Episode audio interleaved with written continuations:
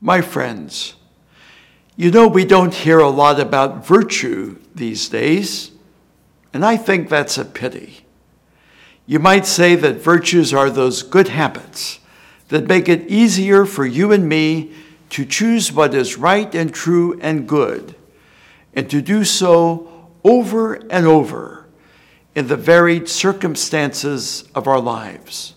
You might recall that there are four pivotal virtues known as cardinal virtues. They include prudence, courage, temperance, and justice.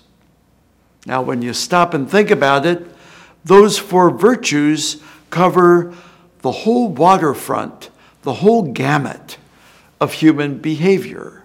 The philosopher Plato first identified these four virtues, but they were quickly integrated into the gospel message and the church's moral teaching.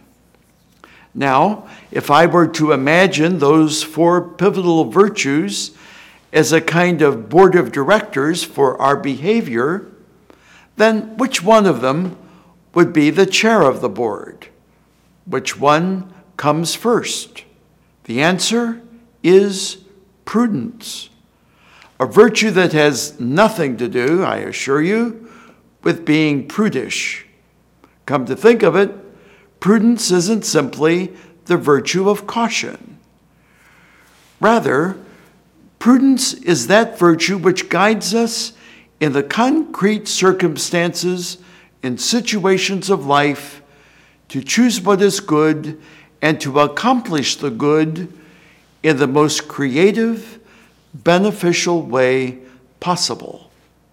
Toward that end, Prudence coordinates, directs, even corrals the other virtues, much like a board chair guides the members of the board toward sound and creative decisions. Can you think of a virtue that you and I need more in these days of the pandemic than prudence? Let us ask the Holy Spirit to grant us an abundance of this great virtue, a virtue that will enable us truly to love God and neighbor in our daily lives. God bless you. God keep you.